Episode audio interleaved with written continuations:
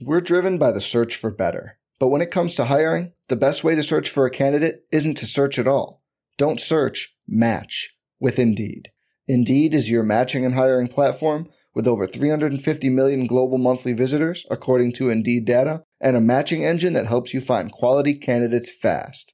Leveraging over 140 million qualifications and preferences every day, Indeed's matching engine is constantly learning from your preferences. Join more than 3.5 million businesses worldwide that use Indeed to hire great talent fast. And listeners of this show will get a $75 sponsored job credit to get your jobs more visibility at Indeed.com slash BlueWire. Just go to Indeed.com slash BlueWire right now and support our show by saying you heard about Indeed on this podcast. Indeed.com slash BlueWire. Terms and conditions apply. Need to hire? You need Indeed. This podcast episode is brought to you by Coors Light. These days, everything is go, go, go. It's nonstop hustle all the time. Work, friends, family expect you to be on 24 7. Well, sometimes you just need to reach for a Coors Light because it's made to chill. Coors Light is cold lagered, cold filtered, and cold packaged. It's as crisp and refreshing as the Colorado Rockies. It is literally made to chill.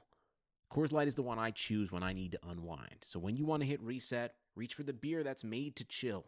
Get Coors Light in the new look delivered straight to your door with Drizzly or Instacart. Celebrate responsibly. Coors Brewing Company, Golden, Colorado. This episode is brought to you by Decoy Wines of Sonoma, California. As you gather with family and friends this summer, experience the best of wine country with Decoy by Duckhorn. Winemaker Tyson Wolf spends every vintage focused on harvesting grapes and crafting wines from the finest vineyards. Whether it's our flagship Cabernet or crisp and refreshing Rosé, Decoy has just the wine for your discerning taste. Ask for us at your local wine shop or visit decoywines.com slash celebrate to locate our wines near you. Whether you're firing up the grill, hosting an alfresco get-together, or enjoying the warm summer nights, let Decoy by Duckhorn elevate your occasion.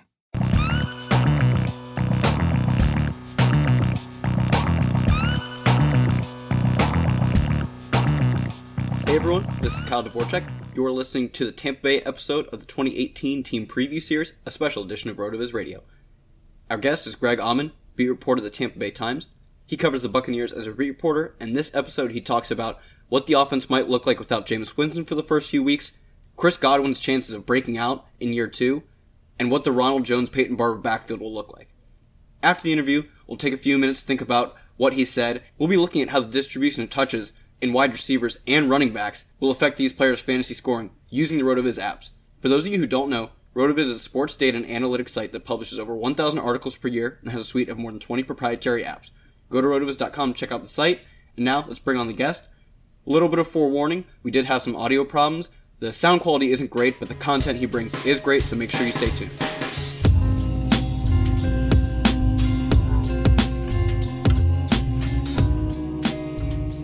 Right now, we are talking to Greg Auman of the Tampa Bay Times. Greg, how's it going? Doing well. Thanks for having me on. Yeah, we love getting all the all the beat reporters on because you know we're we're on our computers doing all the stats, but it really does help to know. You know, I, I can say all I want that I love Chris Godwin's talent, but if you tell me he's not getting on the field, well, it just doesn't matter. So uh, I think that can bring us into the show nicely uh, with the biggest piece of news for Tampa Bay this season, this offseason at least, being the uh, the suspension of Jameis Winston. Uh, for the three games, we'll see Ryan Fitzpatrick under center. How has he looked so far in camp? I know it's only been a few days, but how has he looked so far, and how do you think the offense changes with him in that short time? He's looked good. I mean, again, Ryan Fitzpatrick's done it a long time. Um, he's certainly a known commodity. Um, Phil did pretty well last year. I mean, he had three starts last year when Winston had a shoulder injury. I mean, it was wins against the Dolphins and the Jets, so it's nothing like what he's facing now. But I mean, got two wins out of it only had one interception, I think, in 115 passes in those three games. So, no, they know him well. I think he knows the talent that he's throwing to. Um, so, as drop offs go from starters to backups, it, it's not a big one by NFL standards. Uh, so the Bucks elected to pick up Winston's fifth-year option. That will be in 2019. He'll finish the starting four years of his rookie deal this year. Uh, but in his career, they haven't made the playoffs. He's got a 2.8 career interception percentage. However, he's also been able to pace for 4,000 yards, if not breaking it, because last season he did miss those games, as well as throwing 20 plus touchdowns uh, if you account for those games missed on you know on a per game basis. So with the off field troubles now becoming on field, Uh, where do the Bucks see him in terms of their franchise quarterback? Is he still no doubt the guy, or are there more questions now with his contract coming up in the next two years? Yeah, I mean, you can't say no doubt anymore. I mean, there's definitely question marks because of the off field. Um, like you said, I mean, they've got that fifth year option, and, and that isn't, I mean, the nice thing about the fifth year option is it's not guaranteed, uh, except against injury. So, in theory, if they wanted to, they could even walk away uh, next spring before like March 1st and, and walk away scot free, free and clear. I don't think they want to do that. Um, and I think the fact that they've stuck with him through this, um, the intention, I think, is to, to let him have this year to try and get things back on track, behave himself off the field, uh, show some progress on the field, and then they've got him next year. I mean, it's an expensive deal next year. It's, it's about $21 million for 2019. Uh, but that allows them to have another year, you know, where now we're talking about, you know, 18 months from now before they really have to make a decision. And even then, if they wanted to, they can kind of do the Kirk Cousins treatment and franchise it. So it's not like they really are, are tied anytime soon to having to make one of these uh, long-term NFL quarterback deals with like 70 million guaranteed or something like that. Speaking of their passing game, the Bucks did select Chris Godwin last year, and he wasn't really given a huge opportunity until the final week of the season where Mike Evans did not play, and he crushed seven catches, 111 yards, and a touchdown. Uh, but how do you see things playing out uh, between him, DeSean Jackson, maybe even guys like Adam Humphrey, Justin Watson? Yeah, Chris Godwin, I, I cannot uh, share enough praise from coaches, uh, unmitigated praise for how well he plays, how well he conducts himself. Uh, did fairly well in the second half of last season. He was basically their number two receiver in the second half of the season. Um, some of the other guys were dealing with injuries there. But no, he'll, he'll be right there. Uh, I would think, I mean, DeSean Jackson's a better deep threat, but it wouldn't surprise me at all if Godwin had more catches than DeSean Jackson, uh, or even more yards next season. I mean, he, he, he will be a strong number two to Mike Evans. Um, and they're excited about him long term as being, you know, somebody they'll really count on. Uh, does everything the right way, great body control, uh, great hands, everything you can want in a receiver. He, he's done it. And again, I, I wouldn't want to put a, a ceiling on what he can do this coming season last season, another play they brought in was OJ Howard, and uh, in terms of 12 personnel, uh, one running back, two tight ends, most receivers, the team was sixth in the league, but the, the gap between first, second, and third to six actually becomes pretty wide. Uh, I, they have two tight ends in Cameron Brate who they extended, OJ Howard coming into his second year, who looked to be pro- prolific talent out of college.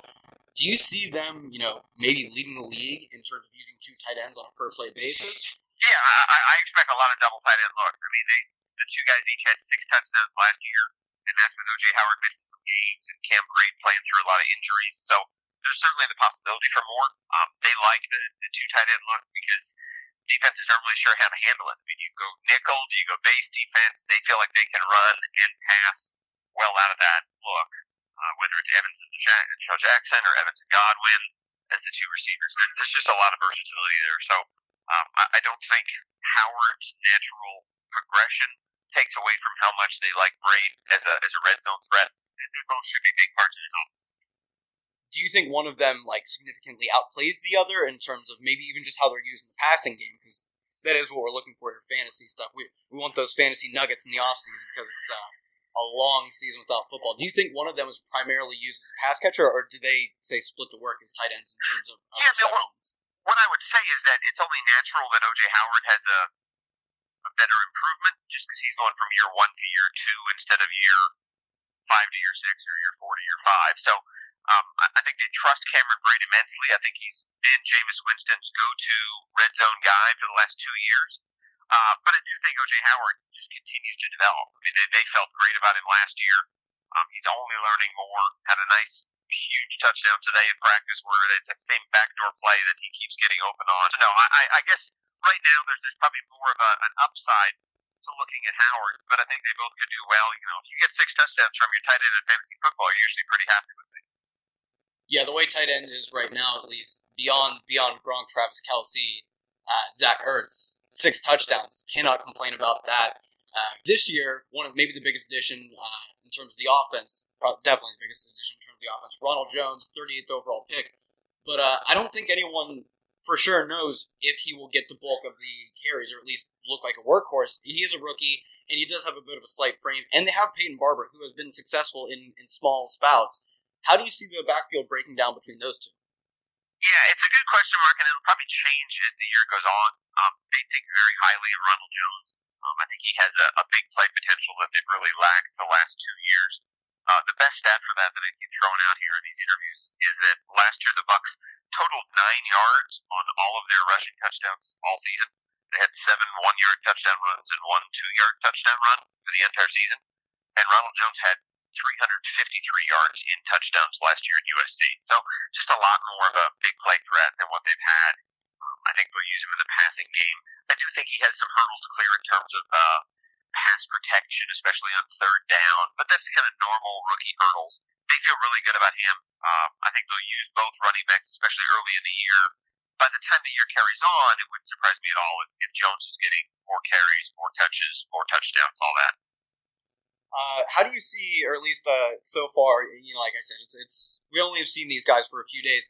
But how does uh, how does Jones look as a, a pass catcher? Because I know that was one. It was really just third down. He pass blocking was a question, which is for all rookies, and pass catching was another question.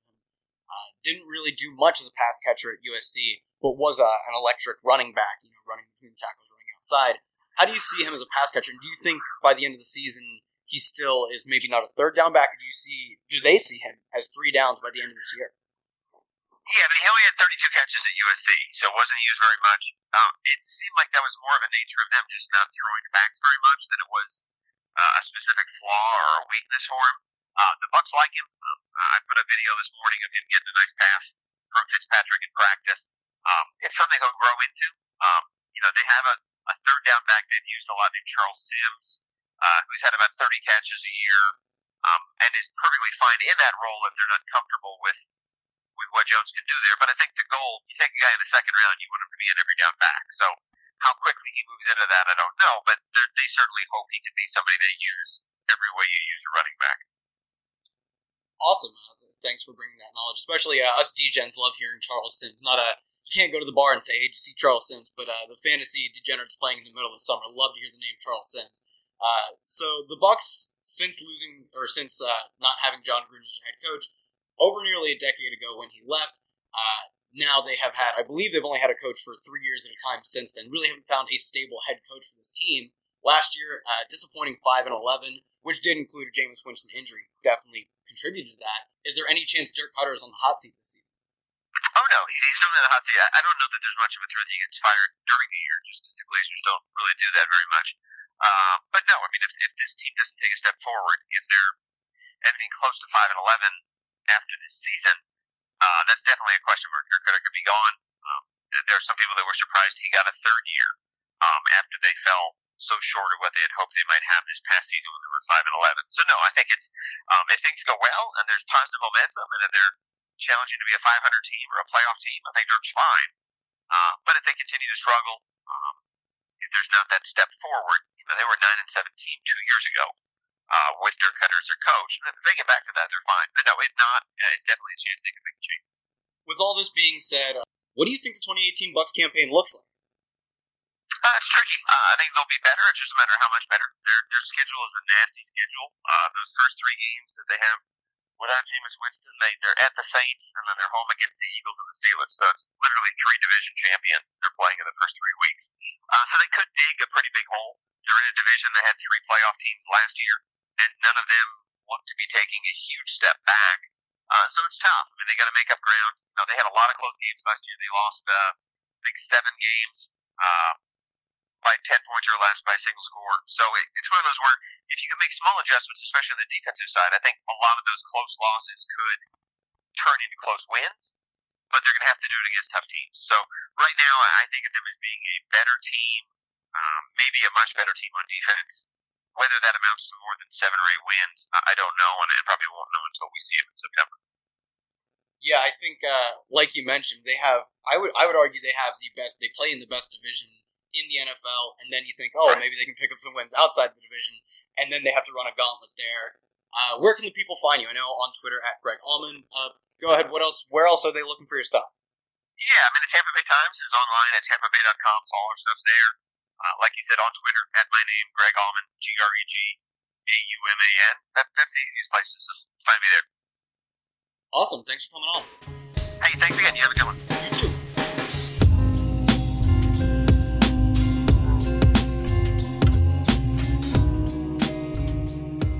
That was Greg Auman on Twitter at G R E G A U M A N. Greg Auman.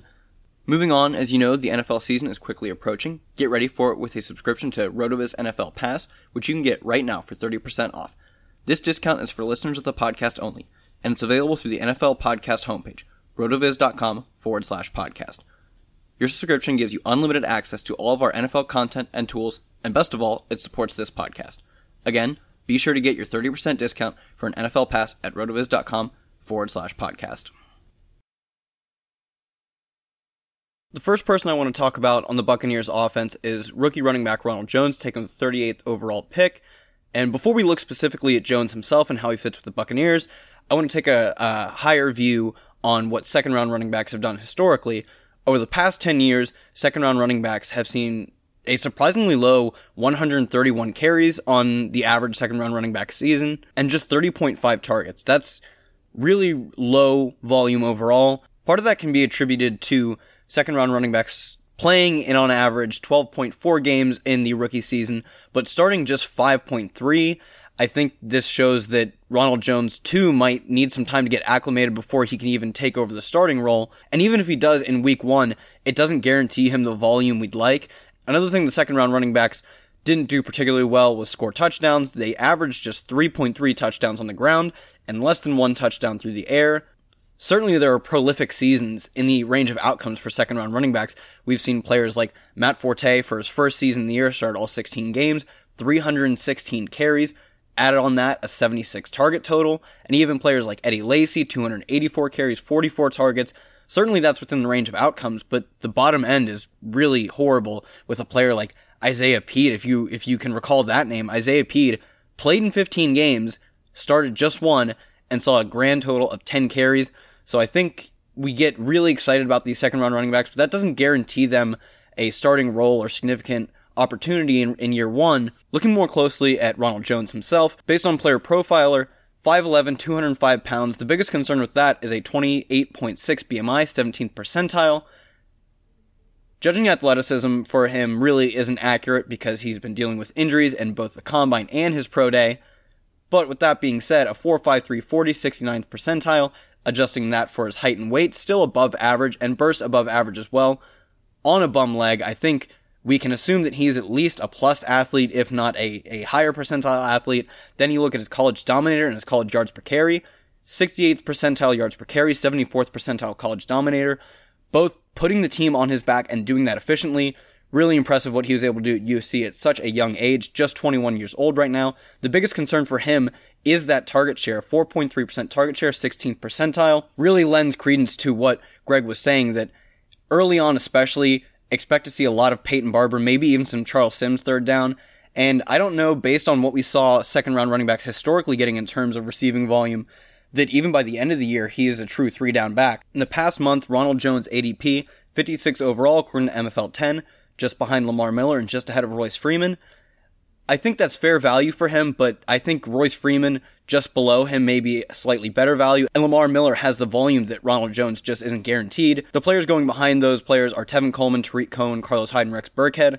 After Royce Freeman, there might be a significant drop off. Certainly, you could lump Ronald Jones in with that tier, but I think maybe he bookends it. And with the range of second round running backs being so wide historically, if you've played your draft safe through the first four rounds, Ronald Jones is a great upside play, but if you've already taken a lot of high variance players, maybe Josh Gordon or Alex Collin, guys we don't have a large sample on in recent history, I would shy away from another risky pick like Ronald Jones. A player like Royce Freeman had similar college efficiency and dominator combinations, 65th percentile dominator, 72nd percentile yards per carry, but what really sticks out is his above average college target share, and I think that could definitely lock him in for a larger workload. And I think Peyton Barber poses a larger threat to Ronald Jones than someone like Devontae Booker does for Royce Freeman. Moving on to the receivers, a guy we didn't talk about nearly as much because it seems like we know so much about him relative to a guy like Chris Godwin is Mike Evans. Based on MFL 10 ADP over the past month, Mike Evans is going 23rd overall on average and is the ninth receiver off the board. Last season, he finished as the 17th receiver,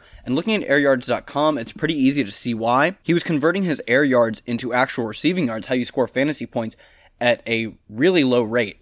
Of the top 50 receivers in total PPR points last season, Mike Evans' .53 RACR ranked fourth to last behind guys like Jordy Nelson, Martavis Bryant, and Alshon Jeffery, only one of whom had a really at all a successful NFL season last year. And one of the things Josh Hermsmeyer has talked about, the founder of Air Yards, is that RACRs are particularly good stat at predicting next year's efficiency when you give it a large sample size. When we know we know that Antonio Brown, for instance, is a highly efficient player, and looking at the sample size of Mike Evans, it's not good. In Mike Evans' rookie season, he had a RACR of 0.58. The following season, 0.55, and the two consecutive seasons after that, 0.53 each. It's pretty clear that he's a guy who the anecdotes or the, the film, the people who watch film who say he's mostly catching the ball and falling down, he doesn't have a, a lot of yards after a catch, and he doesn't really have that in his repertoire, they are mostly true in that he really just converts what he gets in terms of air yards at an extremely low rate. With that being said, his saving grace is exactly those air yards. Last season, he was fifth in air yards with 1,905 total air yards, trailing guys just behind AJ Green and Julio Jones. And he's been a monster air yards guy throughout his career. This season, he didn't convert them as well as he had in previous seasons, and on top of that, he wasn't scoring touchdowns. I do think we get somewhat of Mike Evans bounce back when it, at least when it comes to touchdowns, only five touchdowns on 136 targets is well below what you would expect based on just uh, touchdown rates.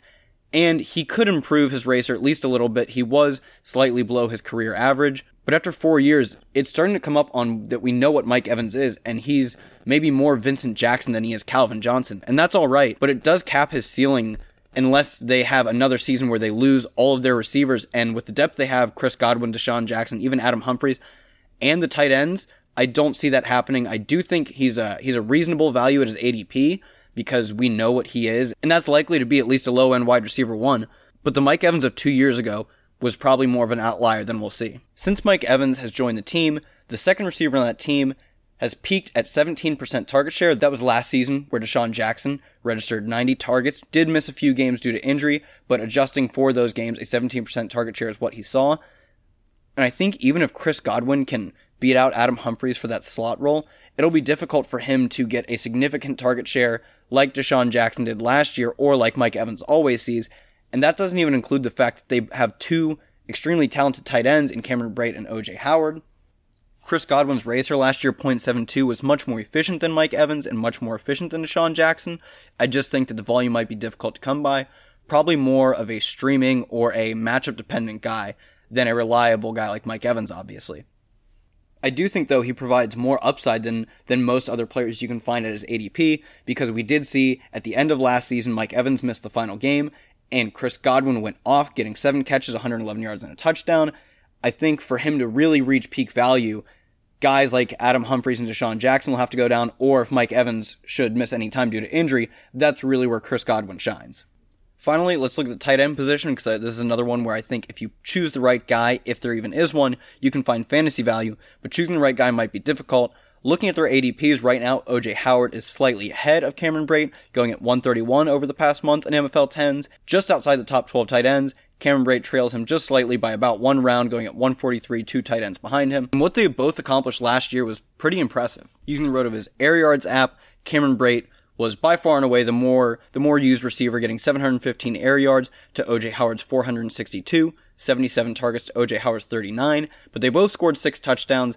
I think Cameron Brate did this much more predictably, where OJ Howard was incredibly efficient with a .94 RACR and a lot higher depth of target, a 11.8 aDOT compared to Cameron Brate's 9.3.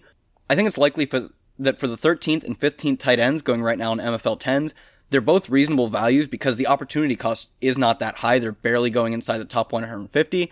And in a in a format where you don't have to pick who you want to start every week and it will give you those big OJ Howard boom games and it will give you those Cameron Brate red zone games. Both of them are reasonable values, but in redraft, I would probably shy away, or if one of them falls, sure, I, I could see you taking a risk on them. One final thing I wanted to talk about is what to do in redraft with the quarterback situation here. Ryan Fitzpatrick will play the first three games while Jameis Winston serves a suspension, and then Jameis Winston will come back and then have a bye week in his second week back. Starting off looking at Ryan Fitzpatrick, Last year, his completion percentage under 60%, his adjusted yards per attempt under 7, and a below average touchdown rate at 4.3%.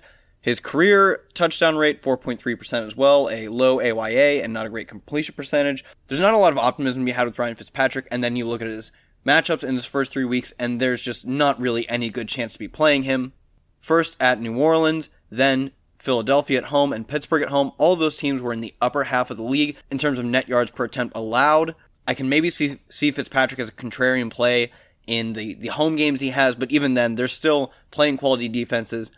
I know I won't have any Ryan Fitzpatrick in redraft, and there's not a great chance I have much of him in DFS either. Moving on to Jameis Winston, first off, you have to consider the fact that you will have to waste a roster spot for the first three weeks just to hold on to him and get what has not been a prolific fantasy quarterback. We were banking on a breakout, but now he could have a, a broken continuity with his players. He won't get to won't get to play the first three games of the season with younger players like Chris Godwin or Ronald Jones, OJ Howard. But putting all that to the side, his first matchup is at Chicago. Chicago is another upper half in terms of defensive efficiency against the pass team. Then by week week five, so really Chicago is a risky play. Then you don't play in week five. Week six at Atlanta, another away game, which quarterbacks tend to do worse at. And Atlanta was another upper half efficiency. They're not great. A quarterback away and a plus defense, not the best spot to be in. So really, you're looking at playing him in risky week four, not playing him week five by week. Then week six, another not great matchup in Atlanta. Really, the first matchup you want to play him in is home Cleveland. That's that will be a smash play if I've ever seen one. But with that being said, really your first matchup you are confident in getting him to play is week seven. Weeks four and six are risky, and week five you can't play him. Four of your first five weeks you don't get to play him, then two of the other weeks in the first six, you're at least concerned with his matchup. I'm just not sure it's worth holding on to a player like that until you really get into the meat of his schedule at week week seven versus Cleveland, then he gets Cincinnati. Those are matchups I can get on board with, but until then, you just aren't confident or not able to play him you can probably average something similar streaming quarterbacks to what you get out of Jameis Winston unless he truly breaks out this season. I just don't see why you would hold on to a player for that long, wasting the roster spot, missing valuable guys like a like a running back who gets new opportunity because of an injury or a breakout wide receiver, a tight end we didn't see coming. It just seems like the holding cost is far too high to actually want to play him, especially when you look at his matchups, the first two coming back and the bye week. If you really believe in the Jameis Winston breakout, I would just consider trading for him even as he comes back against Chicago or Atlanta, but the holding cost of Jameis Winston is too high for me personally. Well, that was awesome. Greg was a really great guest. I thank him a lot for coming on, lending his time out of his busy schedule with training camp officially going on. So that is going to bring us to a close for the Tampa Bay Buccaneers episode of the 2018 RotoViz Radio Team Preview Series. I've been your host, Kyle Dvorchak. Find me on Twitter at FFKyleTheKid. Thanks for tuning in. Thank you for listening to the 2018 Team Preview Series. Our assistant executive producer is Colm Kelly, and our executive producer is Matthew Friedman. Please rate and review the RotoViz Radio podcast on iTunes or your favorite podcast app. Contact us via email at rotovizradio at gmail.com and follow us on Twitter at rotovizradio. And remember, you can always support the pod by subscribing to RotoViz at a 30% discount on the RotoViz Radio homepage, rotoviz.com forward slash podcast.